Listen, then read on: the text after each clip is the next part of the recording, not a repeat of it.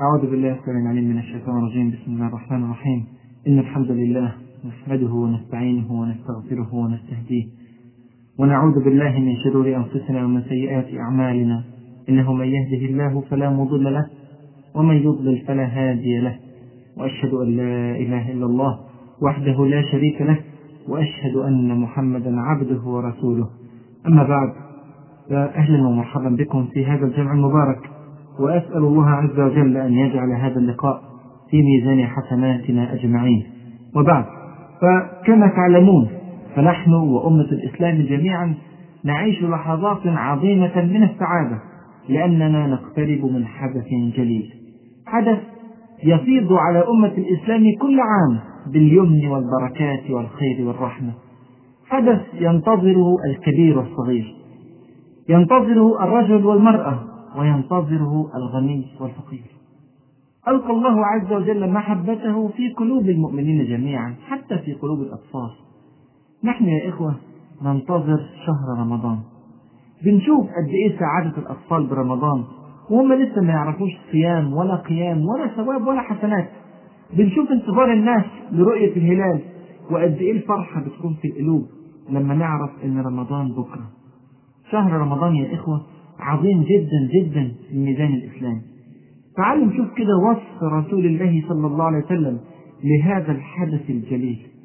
روى الإمام أحمد والنسائي عن أبي هريرة رضي الله عنه قال لما حضر رمضان قال رسول الله صلى الله عليه وسلم قد جاءكم شهر مبارك افترض الله عليكم صيامه. خلي بالك بقى من الأحداث الضخمة إنها تحصل في هذا الشهر. كما أخبر رسول الله صلى الله عليه وسلم تغييرات كونها إلى. أولا تفتح فيه أبواب الجنة. ثانيا وتغلق فيه أبواب الجحيم. ثالثا وتغل فيه الشياطين. إذا فرص عمل الخير ودخول الجنة والنجاة من النار والانتصار على الشياطين فرص كبيرة جدا جدا في رمضان. شهر رحمة يا إخوة. رحمة من الله عز وجل. يعود فيه المؤمن إلى ربه ويهدم فيه المؤمن كل ما بناه إبليس وأتباعه في شهور طويلة. ثم انظر هدية من الرحمن عز وجل في أواخر الشهر. يقول الرسول صلى الله عليه وسلم في نفس الحديث فيه ليلة خير من ألف شهر. طبعا بليلة الأجر. من حرم خيرها فقد حرم.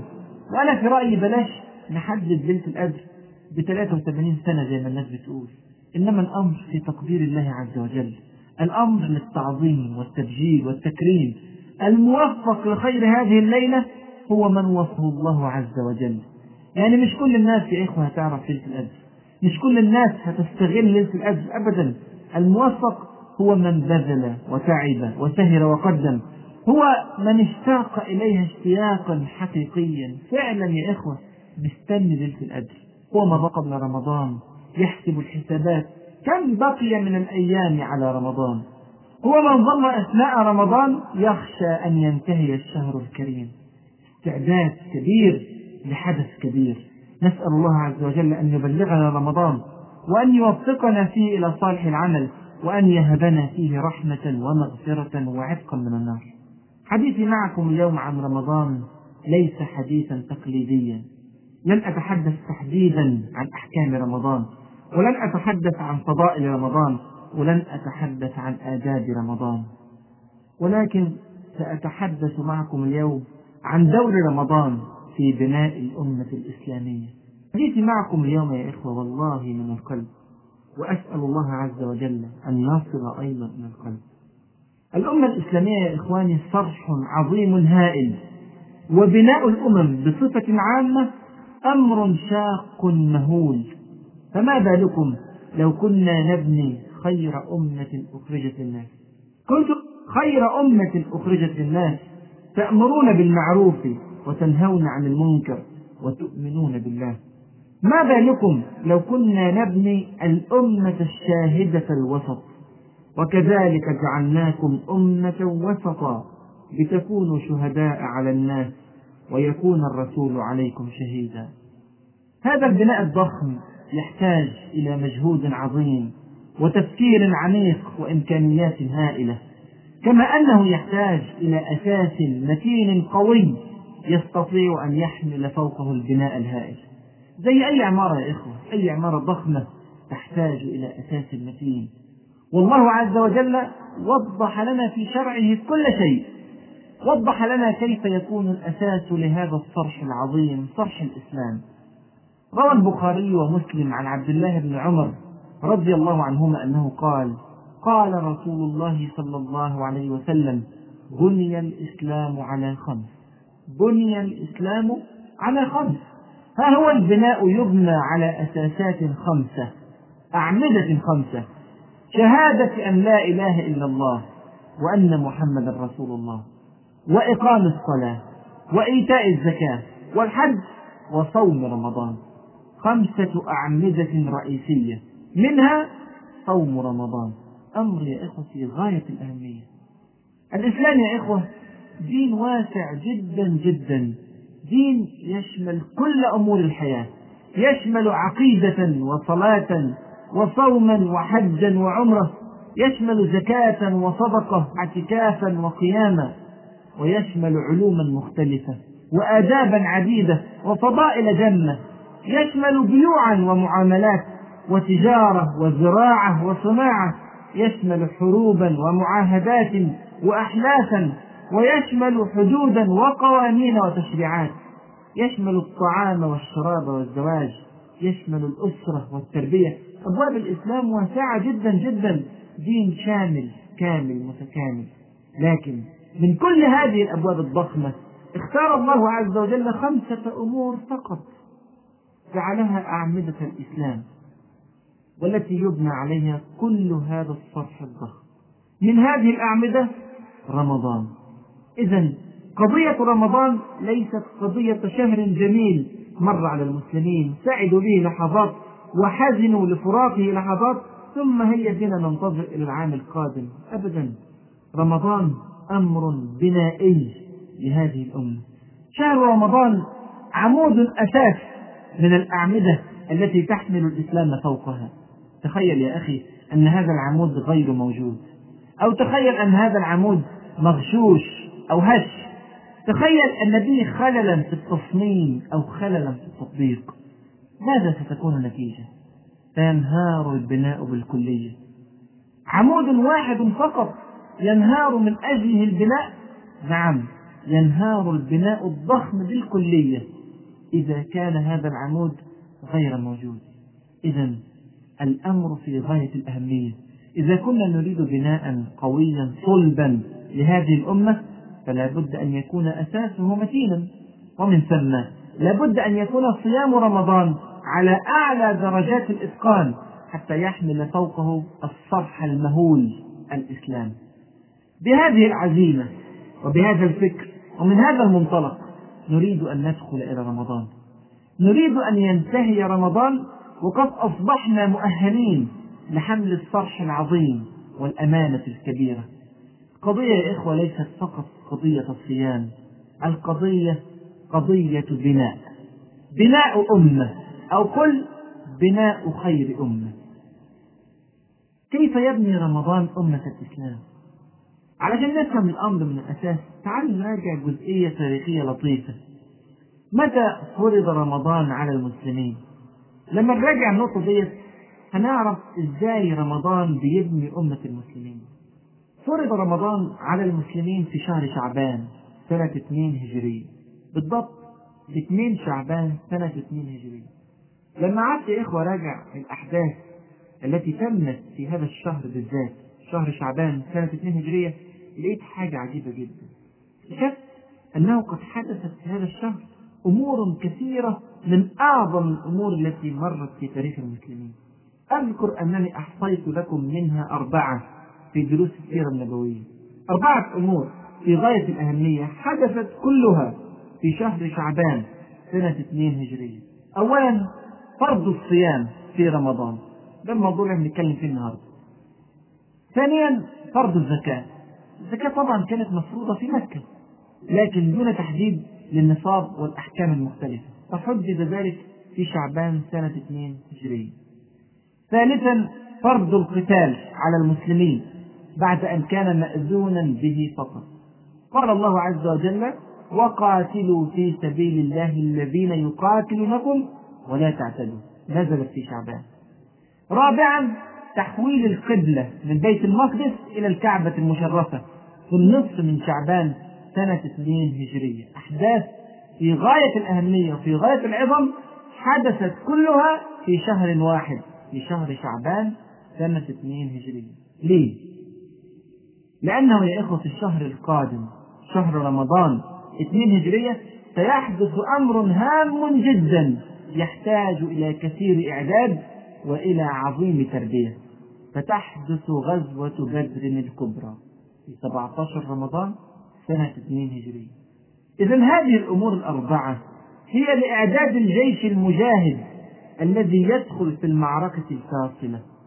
هذه الأمور الأربعة شرعت لبناء الأمة المجاهدة الأمة التي يرجى لها أن تنتصر على غيرها من الأمم الأمة التي تقود غيرها لا تقاد بغيرها الأمة التي تسود غيرها لا تساد بغيرها.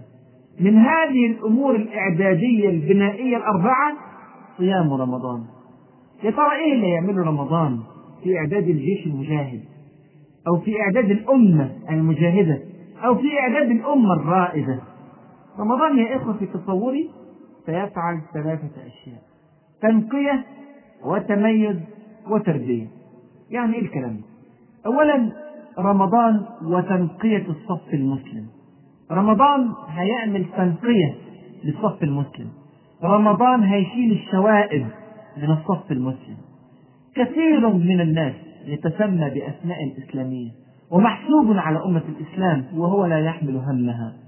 كثير من الناس أسلموا رغبا أو رهبا أو ولدوا هكذا مسلمين. لم يكن لهم اختيار ولم يكن لهم رغبة حقيقية في الإسلام. الأمور يا إخوة في حالات السلم والرخاء قد لا تكون شديدة الوضوح ولكن في وقت الجهاد والجد والحرب ولقاء الأعداء لابد أن يكون الصف ثابتا. لا يثبت في أرض الجهاد إلا صادق الإيمان. لا بد من انتقاء المسلمين الصالحين للثبات وللجهاد. لا بد من انتقاء المسلمين الصالحين لدخول بدر الكبرى. والصالحين كذلك لدخول ما شابه بدرا الكبرى الكل يقول أنا مسلم ثابت لكن أين الصادقون وأين الكاذبون؟ لا بد من اختبار لا بد من امتحان. رمضان اختبار هام يحدث خلاله وبعده تنقية للصف المسلم من الشوائب.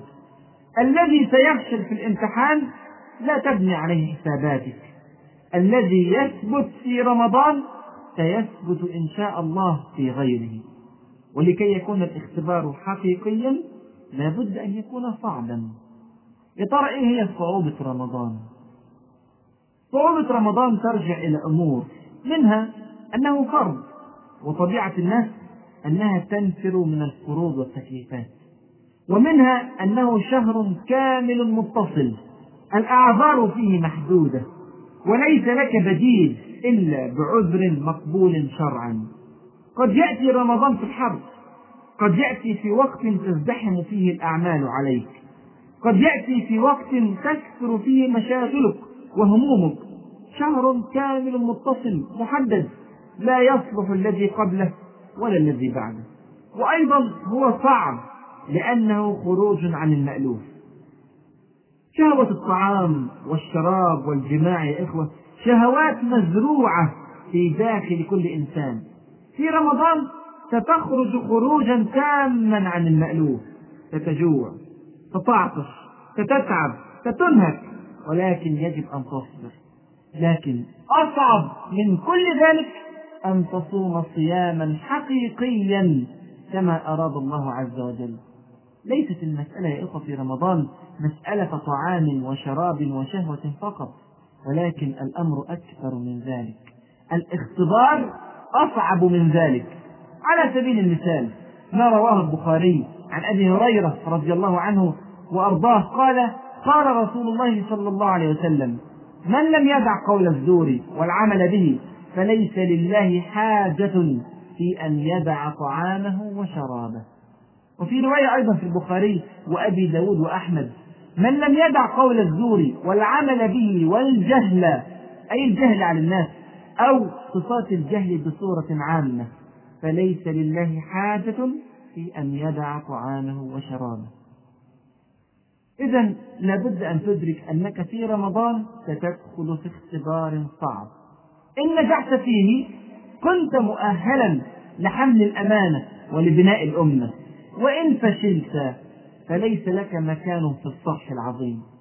ليس من المعقول يا إخوة لفرد مسلم مؤمن يدخل في اختبار عظيم كاختبار رمضان أن يقضي الساعات الطوال أمام التلفزيون مثلا أو كحل الفوازير في الجرائد والمجلات أو حتى في الطعام والشراب الحلال في وقت الإفطار.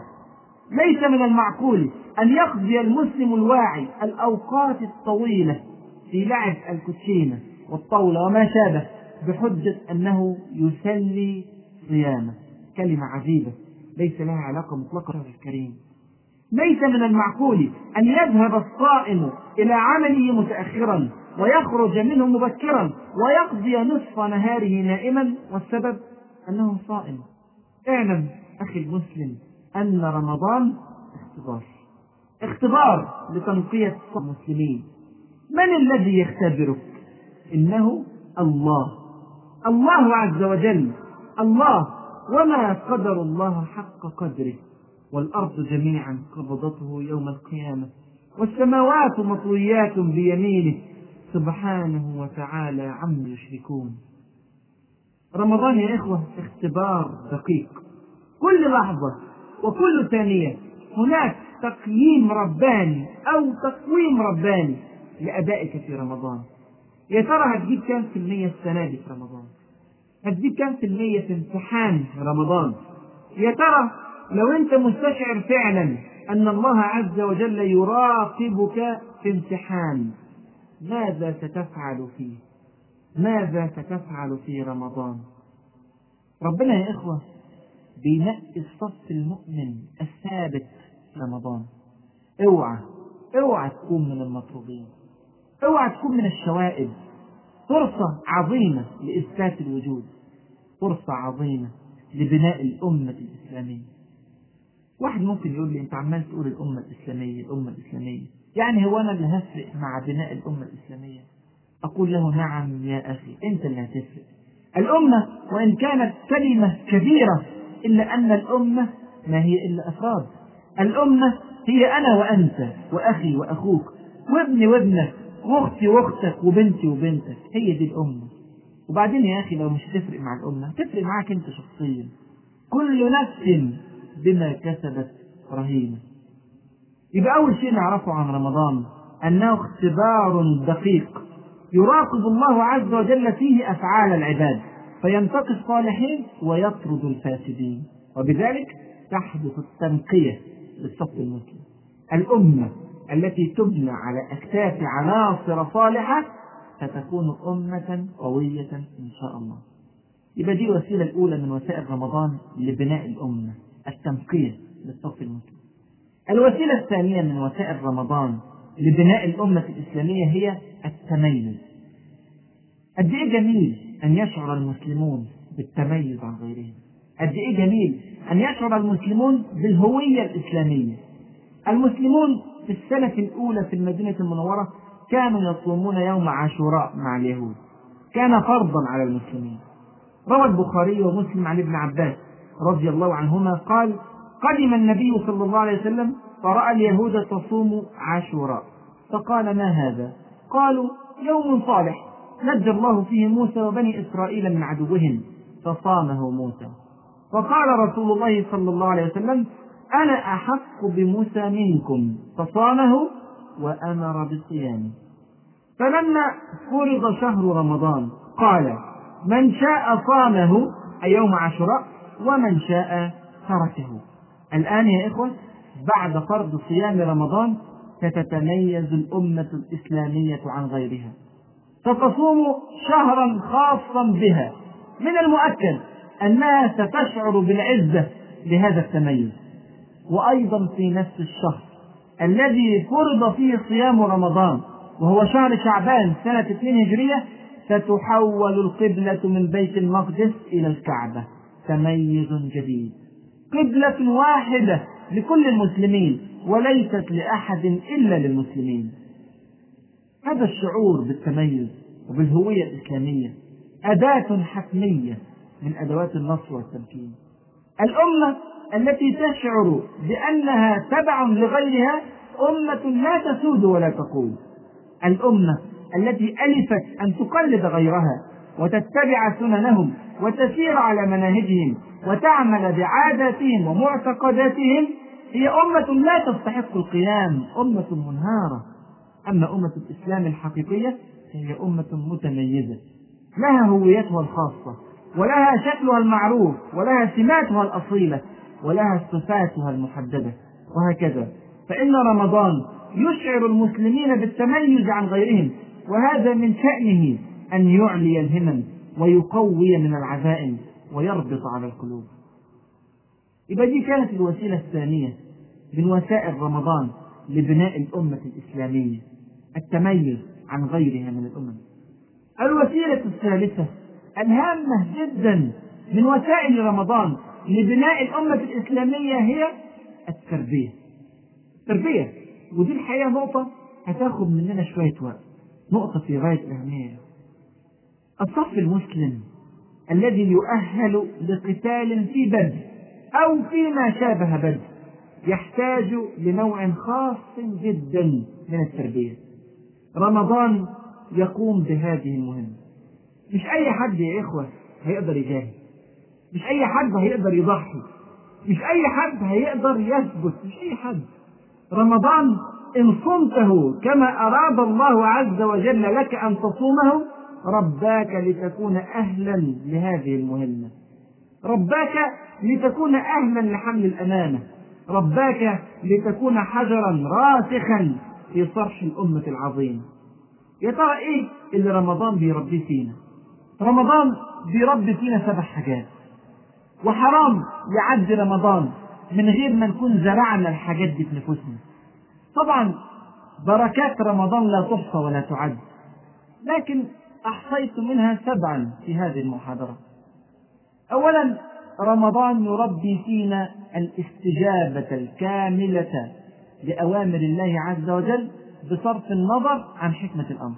يعني الكلام يعني أن الله عز وجل يحب من عبده أن ينصاع له دون جدل وأن يطيعه دون تردد.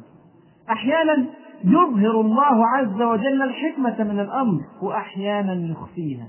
ولكن في كل الحالات على المؤمنين أن يطيعوا. وما كان لمؤمن ولا مؤمنة إذا قضى الله ورسوله أمرا أن يكون لهم الخيرة من أمرهم. ومن يعص الله ورسوله فقد ضل ضلالا مبينا. اشمعنى رمضان اللي هنصوم مش رجب أو شعبان. اشمعنى من الفجر إلى المغرب وليس من الفجر إلى العصر أو إلى العشاء أو من الشروق إلى الغروب؟ اشمعنى كفارة الجماع في نهار رمضان 60 يوم متصل؟ ليه مش 30 أو 50 أو 90 وهكذا أسئلة بلا إجابات. ومقصود أن لا يكون لها إجابات. الغرض تربية المؤمنين على الطاعة لله عز وجل ولرسوله الكريم صلى الله عليه وسلم. حتى يا إخوة وإن ظهر لعيوننا القاصرة طرف من الحكمة فهي ليست كامل الحكمة. أو قد لا تكون الحكمة مطلقا. شفت أستاذ في الجامعة بيقول إنما شرع الصيام للشعور باحتياج الفقراء وجوعهم وأنا أشعر باحتياجهم وأعطيهم فما الداعي للصيام؟ لذلك هو يفطر في نهار رمضان. سبحان الله. لم يستفد بتربية رمضان لم يفقه العبرة من الصيام. رئيس راحل لدولة عربية شقيقة كان يقول الصيام يضعف الأفراد ويقلل من الإنتاج ولذلك فهو يفطر في نهار رمضان ويحض شعبه على الإفطار. سبحان الله. فتن بعقله ولم يدرك البعد التربوي العميق في صيام رمضان. إذا هذه واحدة من تربويات رمضان. يعني يا إخوة ما ينفعش بعد رمضان تسمع حكم من أحكام الله عز وجل ثم تجادل أو تسمع حكم من أحكام الرسول صلى الله عليه وسلم ثم تجادل. فلا وربك لا يؤمنون حتى يحكموك فيما شجر بينهم ثم لا يجدوا في أنفسهم حرجا مما قضيت. خلي بالك بقى ويسلموا تسليما. التسليم ده بنتعلمه في رمضان. هذه واحدة. الثانية رمضان يربي المسلمين على كف شهواتهم أو قل على التحكم في شهواتهم إلى أن تصرف في مكانها الصحيح. تدريب عظيم على عمل النبي. يقول الرسول صلى الله عليه وسلم في الحديث الذي رواه البخاري ومسلم عن سهل بن سعد رضي الله عنه من يضمن لي ما بين لحييه وما بين رجليه أضمن له الجنة. لحييه ثم العظمتين اللي بجانب الفم. إيه ترى اللي بين العظمتين دولت اللسان والفم. فيشمل ذلك الكلام والطعام والشراب. وما بين الرجلين الفرج. إيه هو دور رمضان في هذا الأمر؟ رمضان يدرب المؤمن تدريبا عظيما على حفظ هذه الأشياء جميعا. استمع إلى حديث رسول الله صلى الله عليه وسلم والذي رواه الإمام أحمد بسند صحيح عن عبد الله بن عمرو بن العاص رضي الله عنهما. قال قال رسول الله صلى الله عليه وسلم الصيام والقرآن يشفعان للعبد يوم القيامة. يقول الصيام أي رب منعته الطعام والشهوات بالنهار فشفعني فيه. لاحظ الصيام منع الطعام. ما بين لحييه ومنع الشهوات ما بين رجليه. ويقول القرآن منعته النوم بالليل فشفعني فيه أي قيام الليل فيشفعان. تدريب عظيم على التحكم في الشهوات. وخلي بالك يا أخي من حاجة مهمة جدا. المؤمن يمتنع في رمضان عن أمور هي في أصلها حلال ولكن حرمت في نهار رمضان فقط. وهي حلال طوال العام بل هي حلال في ليل رمضان. الطعام بأنواعه والشراب بأنواعه والجماع مع الزوجة. الذي يستطيع أن يمنع نفسه من أمور حلال اعتاد عليها سيكون أقدر بعد ذلك على منع نفسه من أمور حرام لا شك أنه سيكون أقدر على منع نفسه من الطعام الحرام والشراب الحرام والعلاقات المحرمة وهكذا. طيب سؤال هام. إيه دور التحكم في الشهوات في بناء الأمة المجاهدة؟ إيه دور التحكم في الشهوات في بناء الفرد الصالح للانتصار والتمكين؟ يا ترى ليه الفرد المجاهد يحتاج أن يتدرب جيدا في مدرسة الصيام؟ إيه علاقة الجهاد بالصيام؟ الجهاد يا إخوة مشقة شديدة وستأتي على الأمة المجاهدة أوقات لا تجد فيها طعاما ولا شرابا ولا زوجة. ومن كان معتادا على الصيام فهو على الجهاد أقدر من غيره. في غزوة تبوك كان الطعام كل يوم لا يعدو حفنة تمر وانقطع عنهم الماء فترة طويلة جدا. في غزوة ذات الرقاع تقطعت أحذيتهم من السير الطويل وبدأوا يسيرون على الرمال الملتهبة حتى اضطروا إلى ربط رقاع من الأقمشة على أقدامهم. في غزوة خيبر قل الطعام جدا في أيديهم حتى ذبحوا الحمر الأهلية وطبخوها وهموا بأكلها ولكن رسول الله صلى الله عليه وسلم منعهم من ذلك وحرمها عليهم. فتنة فتنة كبيرة جدا. لا يثبت فيها إلا الصائمون الذين اعتادوا الصيام في أيام الرخاء فمن الله عليهم بالثبات في أيام الشدة. كانوا يغيبون في الثغور مددا طويلة تصل أحيانا إلى شهور بل وسنوات. نعم حددها عمر بن الخطاب بعد ذلك بأربعة شهور رضي الله عنه ولكن ذلك عندما يكون هناك جيش بديل. يستطيع أن يرسل هذا ويأتي بذاك ولكن قد يحتاج الجهاد كل الطاقة فيمكثون في الثغور إلى ما شاء الله. إحنا شفنا في موقع التستر الفارسية لما تكلمنا في فتوح فارس. إزاي المسلمين في عهد عمر بن الخطاب رضي الله عنه وأرضاه حصر تستر 18 شهر متصل يا إخوة سنة ونصف. الكلام ده كله محتاج لتدريب. المؤمن في رمضان والذي يشعر بهموم أمته يستشعر هذه الأمور وهو صائم فيصبح صيامه تدريبا عمليا على الجهاد ويكون صادقا مع الله عز وجل ومع نفسه في إعداد نفسه ليوم يعز الله عز وجل فيه الإسلام. الأمر الثاني في علاقة الصيام بالجهاد هو أن الجهاد سيفتح بلادا كثيرة وستقع السلطة في أيدي المؤمنين وسيباشرون أمور الناس. وإن لم يكن المؤمن مؤهلا تربويا للتحكم في شهوته فسيقع في كثير من المحظورات. لا محالة. لكون السلطة في يده والغلبة في صفه قد يعتدي على حرمات الغير في الطعام والشراب. قد يعتدي على حرماتهم في النساء. وهذا كما ترون كثير الحدوث في الجيوش العلمانية وما أحدث البوسنة منا ببعيد لكن المسلم المدرب في مدرسة الصيام الذي درب شهرا كاملا على التحكم في شهوته يسيطر على هذه الأمور كما كان يسيطر عليها وهو صائم وباختياره. هذا يساعد على أن يسير الفتح الإسلامي والتمكين الإسلامي في الطريق المشرق الذي رسمه رب العالمين سبحانه وتعالى. فنعطي القدوة الحسنة ولا نظلم الناس شيئا.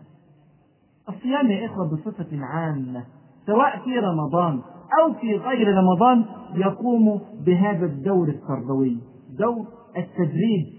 على التحكم في الشهوات. انظروا إلى النصيحة النبوية الغالية من رسول الله صلى الله عليه وسلم إلى عامة الشباب. وذلك كما روى البخاري ومسلم عن عثمان بن عفان رضي الله عنه وأرضاه أن الرسول صلى الله عليه وسلم قال يا معشر الشباب. اسمعوا يا شباب؟ كلام رسول الله صلى الله عليه وسلم. يا معشر الشباب. من استطاع منكم الباءة فليتزوج. ومن لم يستطع فعليه بالصوم فإنه له جاء. حماية للشباب من الوقوع في الزلات والأخطاء وقاية لهم من الشيطان. ومن لم يستطع فعليه بالصوم فإنه له وجاء من أجل ذلك حث الله سبحانه وتعالى المؤمنين على كثرة الصيام طوال العام ولكن من رحمته لم يجعله فرضا عليهم إلا في رمضان. صيام الاثنين والخميس مثلا. صيام الأيام البيض 13 و14 و15 من الشهر العربي. صيام عاشوراء وتسعاء صيام التسع الأوائل من ذي الحجة وبالذات يوم عرفة. صيام ستة أيام من شوال وهكذا. يصبح المؤمن مدربا طوال العام على التحكم في شهوته والتحكم في فطرته تحكما سليما. وما أنفع ذلك في بناء الأمة الإسلامية.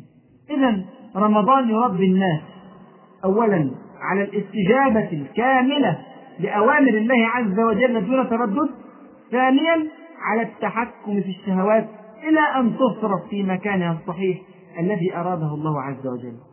الأمر الثالث اللي رمضان بيربيه في المؤمنين هو التحكم في الأعصاب والقدرة على كظم الغيظ.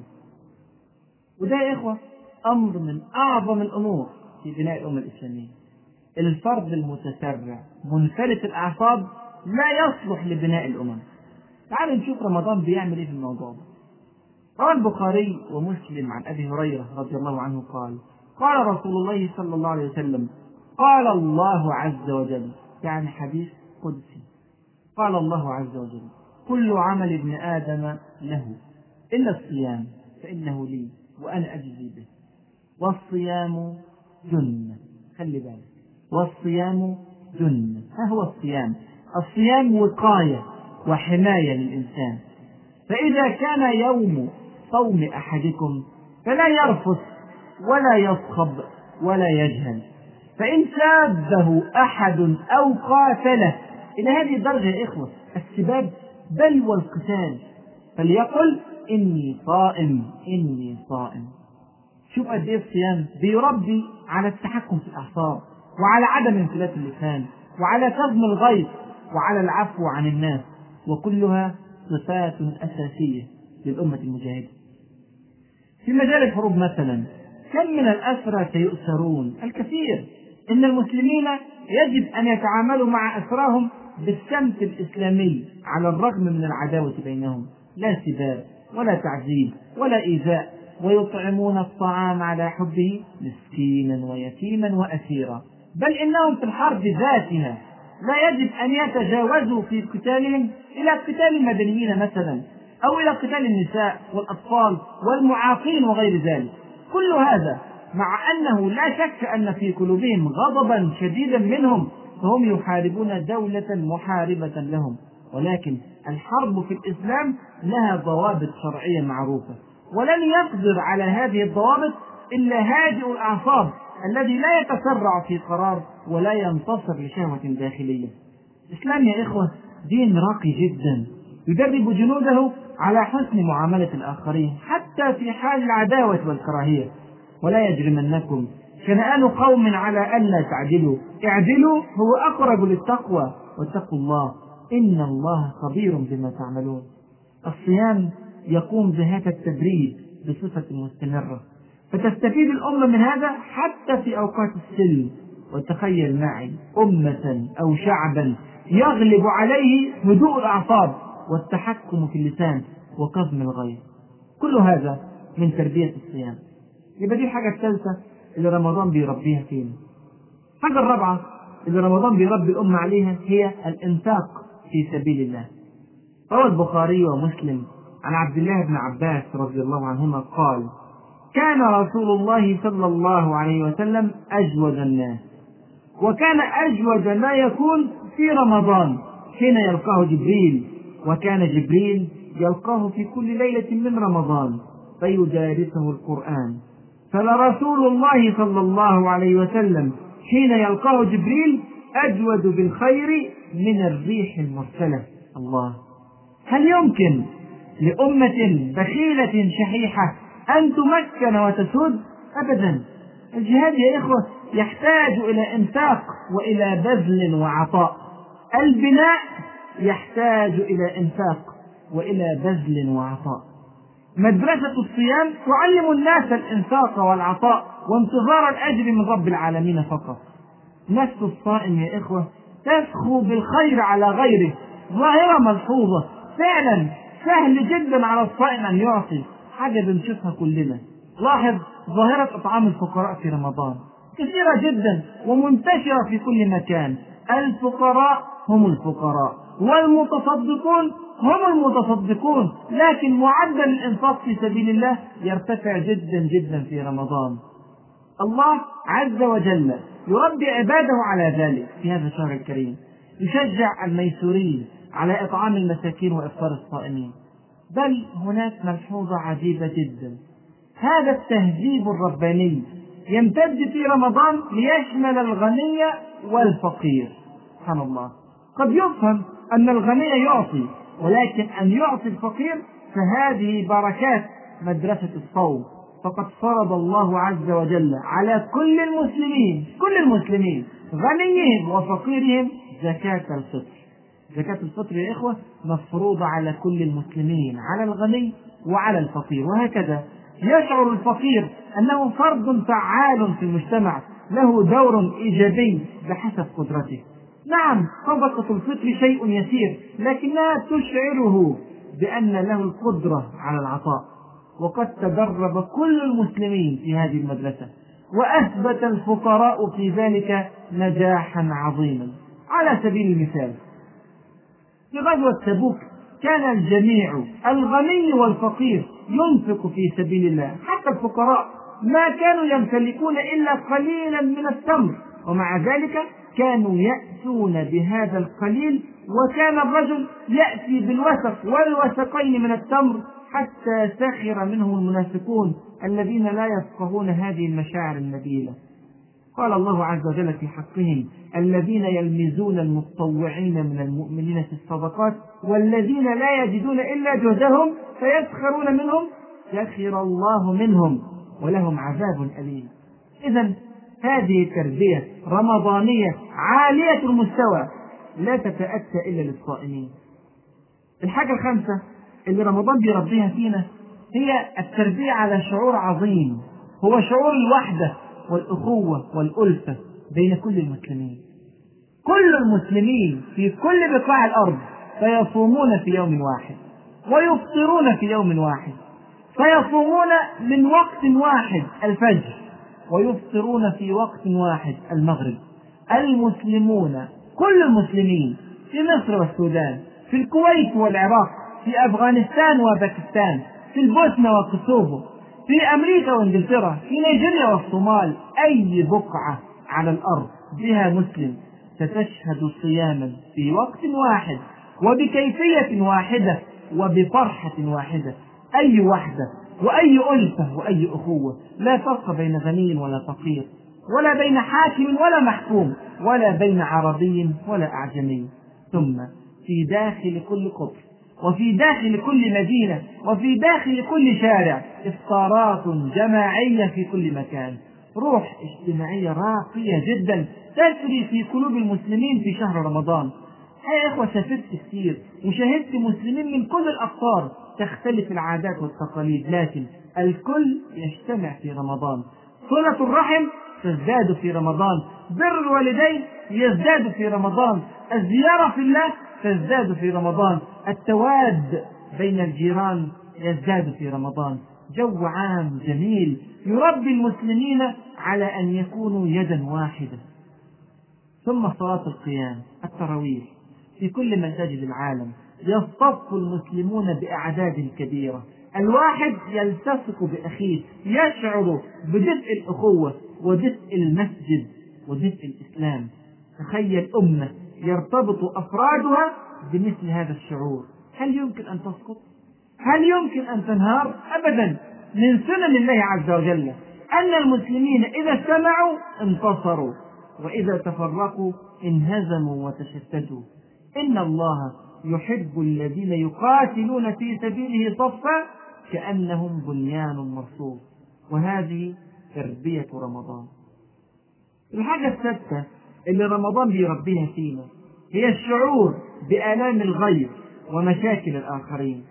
المؤمن الذي يشعر بألم الجوع والعطش لفترة معينة سيدرك أن هناك إخوانا له في الدين في الصومال وفي بنجلاديش وفي السودان وفي العراق وفي غيرها من البلاد يعانون نفس الألم ولكن بصورة دائمة لا ينتظرون مغربا ولا إفطارا.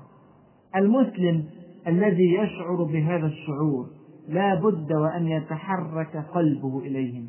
وهذه بداية أمل ولا شك. إذا شعر المسلمون بآلام غيرهم من المسلمين في الأقطار الأخرى فسيحدث التكافل وسيحدث التعاون وستحدث النصرة.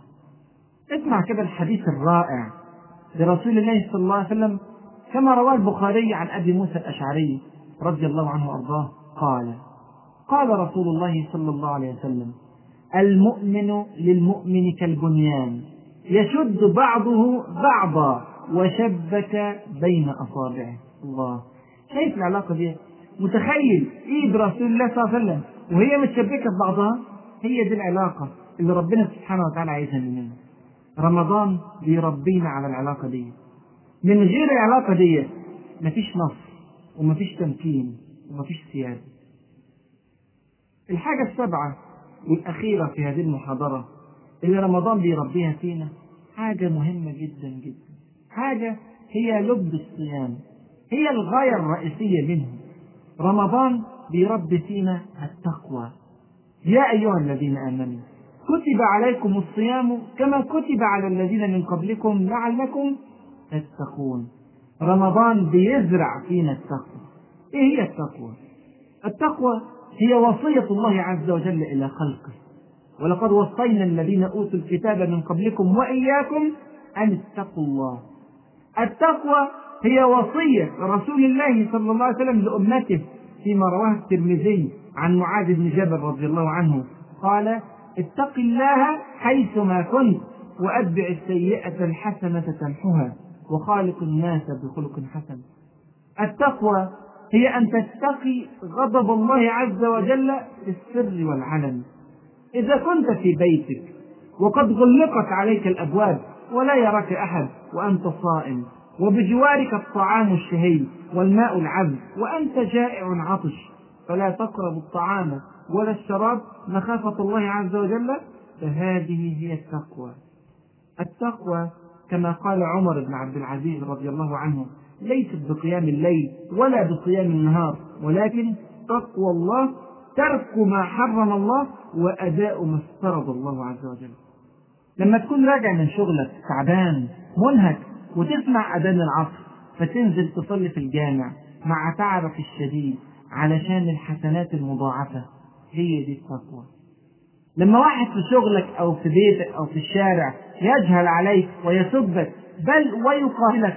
فتقابل جهله بالحلم وتقابل أذاه بالعفو وتقول إني صائم. هذه هي التقوى.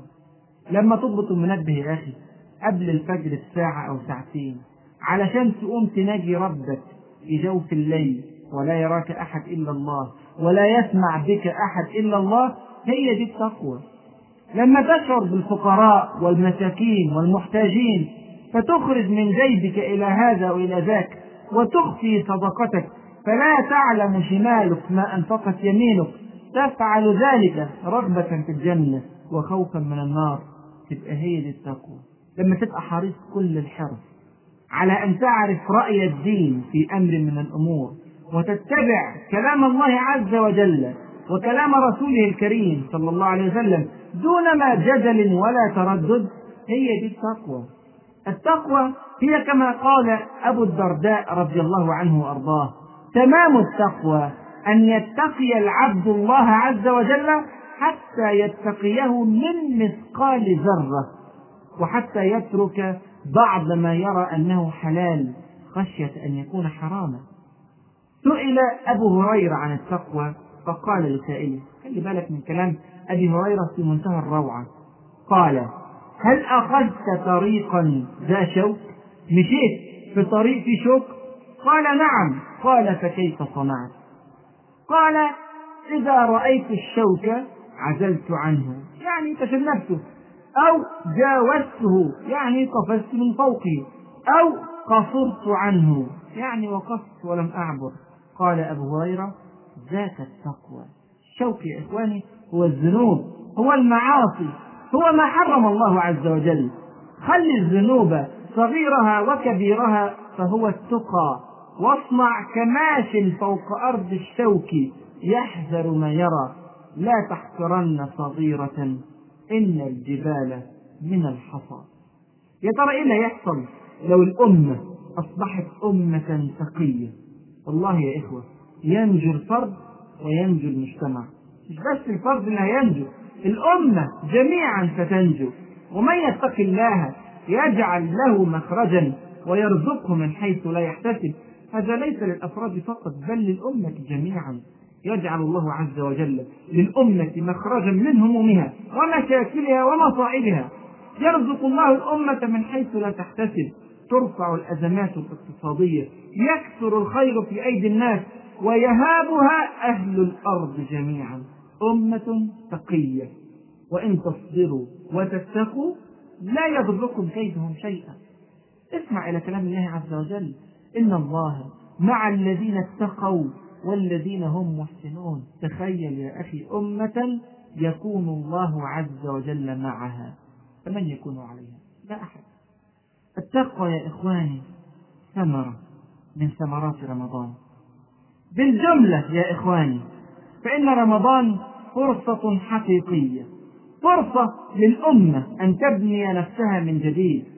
فرصة للصالحين أن يزدادوا قربا من الله عز وجل. فرصة للعصاة أن يعودوا إلى ربهم. فرصة لرفع البلاء. فرصة للنصر على الأعداء. فرصة للسيادة والتمكين. فرصة يا إخوة لبناء الأمة. رمضان تنقية للصف المسلم. رمضان تميز للمسلمين وعزة بالهوية الإسلامية. رمضان تربية وأي تربية؟ وأخيرا نصائح عملية. كيف يخرج رمضان بهذه الصورة التي وصفنا؟ كيف تخرج الأمة من رمضان أقوى وأشد وأعز وأكرم؟ عددت لكم من الوصايا عشرة. إن قمنا بها كنا إلى التقوى أقرب. دلوقتي يا إخوة أنا هقولها بإيجاز شديد وأسأل الله عز وجل أن يجمعني معكم في لقاء نفصل فيه في كل وصية. لكن حقيقة قبل ما أذكر هذه الوصايا أود أن أشير إلى أنه من الأفضل أن تكتب هذه الوصايا في ورقة وتنظر فيها كل يوم قبل أن تنام يعني مثل ورد المحاسبة. اعمل جدول مكون من عشر خانات أفقية وثلاثين خانة رأسية. في الخانات الأفقية ضع الوصايا العشر. وفي الخانات الرأسية ضع أيام الشهر ثم حاسب نفسك كل يوم قبل أن تنام. حاسبوا أنفسكم قبل أن تحاسبوا وزنوا أعمالكم قبل أن توزن عليكم. الوصية الأولى الصلاة. نصيحة رسول الله صلى الله عليه وسلم قبل أن يموت. من أواخر ما قال صلى الله عليه وسلم الصلاة الصلاة وما ملكت أيمانكم. في رمضان يا إخوة عايزين الصلاة؟ تبقى صلاة من نوع خاص. تدريب على إتقان الصلاة تطبقه في رمضان وإن شاء الله يستمر بعد رمضان. الصلاة في المسجد للرجال وفي أول الوقت في البيت للنساء. صلاة النوافل على قد ما تقدر السنن القبلية والبعدية صلاة الضحى صلاة الوتر صلاة الحاجة صلاة الاستخارة. اوعى اوعى اوعى يفوتك الفجر في المسجد. فرصة في رمضان بتقوم تتسحر ويبقى سهل عليك صلاة المسجد. عود نفسك على صلاة الفجر في رمضان بنية أن تكمل ذلك بعد رمضان. اهتم يا أخي بالخشوع في الصلاة. اهتم بالتدبر في معاني ما تقرأ. اهتم بالدعاء عند السجود. اهتم بختم الصلاة. حاول تخرج الصلاة في أجمل صورة. فرصة في هذا الشهر نتعلم شيء ينفعنا في دنيانا وأخرانا. إذا الوصية الأولى الصلاة الصلاة. الوصية الثانية متوقعة القرآن.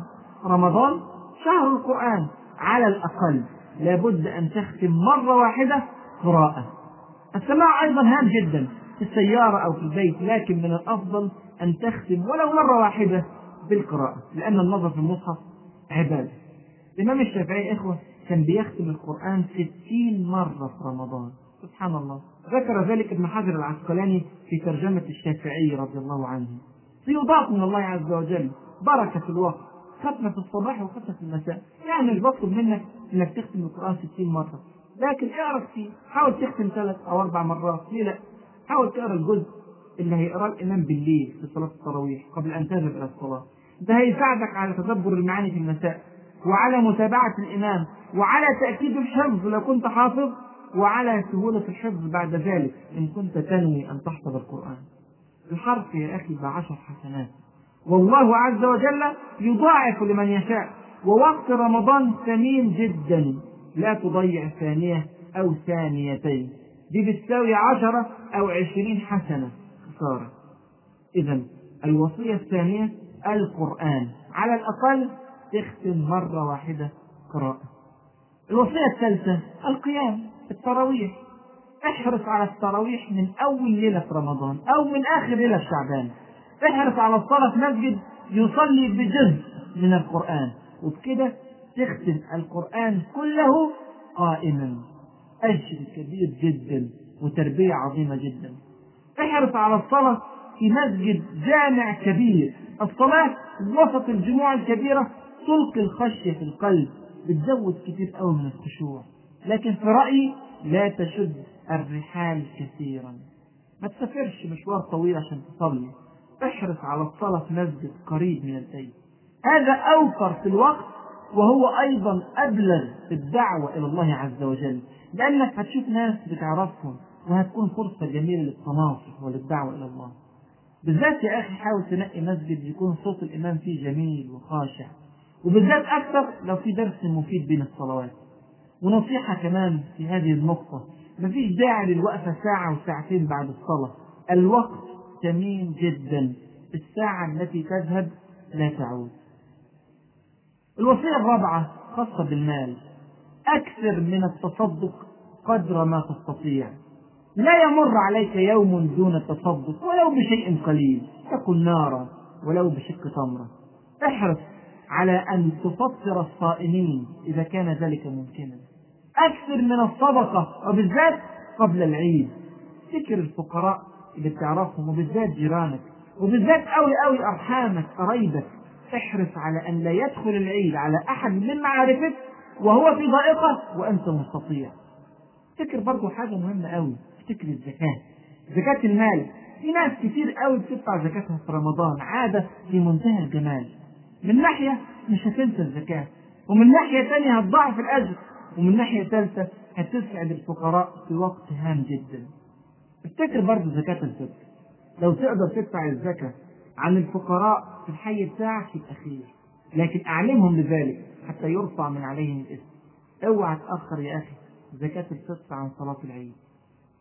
الوصية الخامسة رمضان فرصة عظيمة للتقارب بين المسلمين. احرص على المشاركة في موائد جماعية. حاول تعزم أصحابك وقرايبك لكن لا تتكلف في الطعام. وحاول أيضا تلبي كل دعوة. صلة الرحم في غاية الأهمية. الأم والأب والإخوة الأعمام والأخوال. كمان يا أخي رمضان فرصة رائعة لإصلاح ذات البين. لا تقوم الأمة وقد فسد ذات بينها. فساد ذات البين الحالقة. لا أقول تحلق الشعر ولكن تحلق الدين. إن فشل المسلمون في إصلاح ذات بينهم في هذا الشهر الذي سلسلت فيه الشياطين فكيف يكون حالهم في بقية العام؟ فرصة عظيمة للبناء لا تضيعها.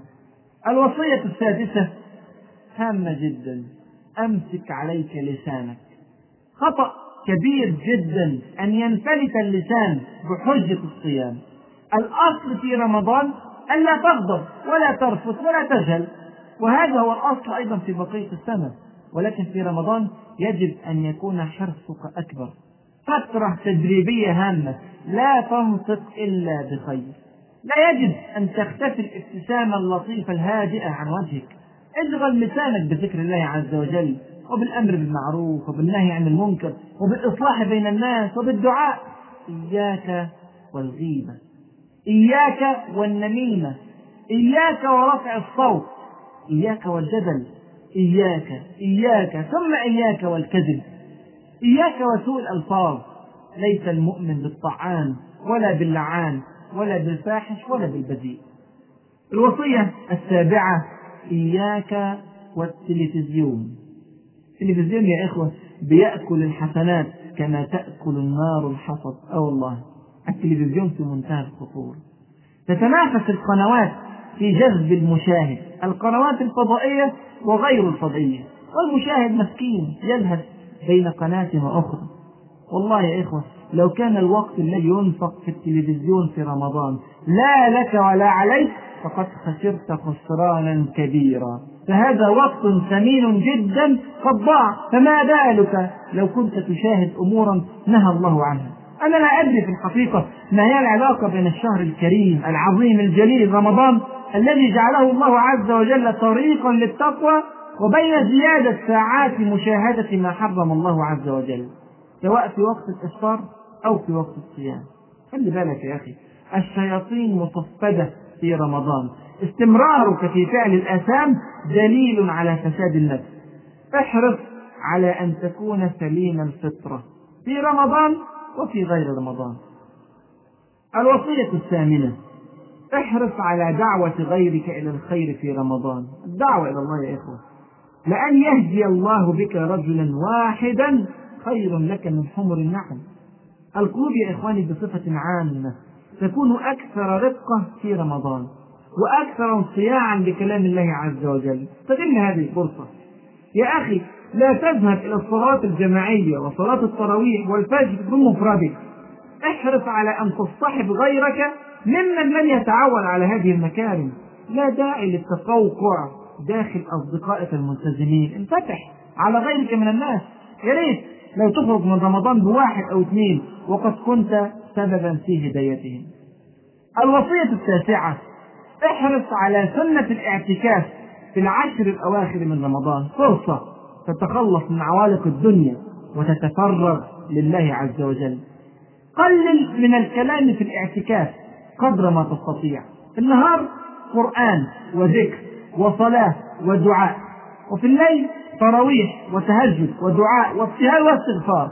فرصة تهاجر إلى الله عز وجل. لو تقدر تاخد أجازة من غير ما تضر بمصالح شغلك يبقى خير. جمع أجازاتك في العشر الأواخر. لو مش ممكن اعتكف بضعة أيام. بلاش العشرة كلهم. لو مش قادر اعتكف يوم أو يومين. لو مش قادر اعتكف بضعة ساعات أو حتى ساعة. انقطع لله وسترى كيف يكون حالك بعد الاعتكاف. الوصية العاشرة والأخيرة في هذه المحاضرة وصية في غاية الأهمية يا إخوة. رمضان أعظم فرصة للتوبة من ذنوب العام أو حتى من ذنوب العمر. أو والله فرصة لفتح صفحة جديدة مع الله عز وجل. فرصة لأن تجعل صفحتك يوم القيامة بيضاء نقية. فرصة حقيقية يا إخوة.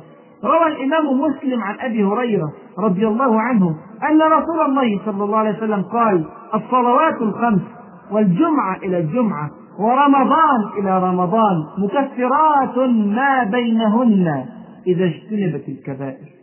وأيضا روى البخاري ومسلم حديثا مبشرا جدا عن رسول الله صلى الله عليه وسلم قال من صام رمضان إيمانا واحتسابا غفر له ما تقدم من ذنبه.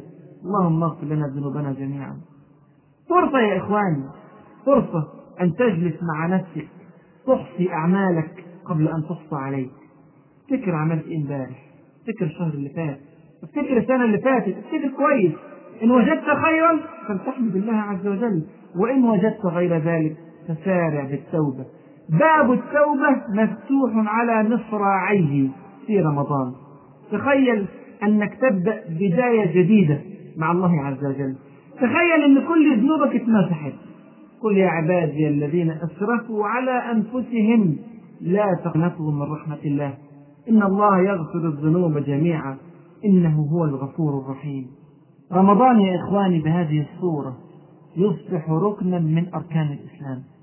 تستطيع أن تبني إسلاما قويا وأمة قوية فوق هذا الركن المتين رمضان. يا ريت يا إخواني تكونوا بتكتبوا هذه الوصايا.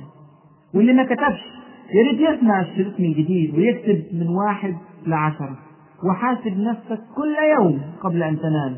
عملت إيه النهاردة في الصلاة؟ عملت إيه النهاردة في القرآن؟ عملت إيه النهاردة في القيام؟ عملت إيه النهاردة في الصدقة؟ عملت إيه النهاردة في صلة الأرحام وفي إصلاح ذات البين عملت إيه النهاردة في لسانك؟ عملت إيه النهاردة في التلفزيون؟ عملت إيه النهاردة في دعوتك؟ عملت إيه النهاردة في الاعتكاف؟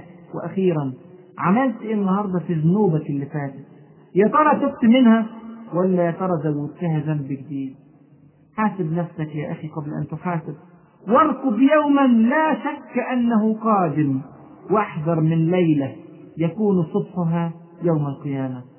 بهذه المشاعر وبهذه العزيمة وبهذه التربية وبهذا الإعداد سيكون رمضان إن شاء الله فترة بناء حقيقية للأمة الإسلامية. فستذكرون ما أقول لكم. وأفوض أمري إلى الله. إن الله بصير بالعباد. أقول قولي هذا وأستغفر الله لي ولكم. السلام عليكم ورحمة الله وبركاته. مع تحيات النور للإنتاج الإعلامي والتوزيع.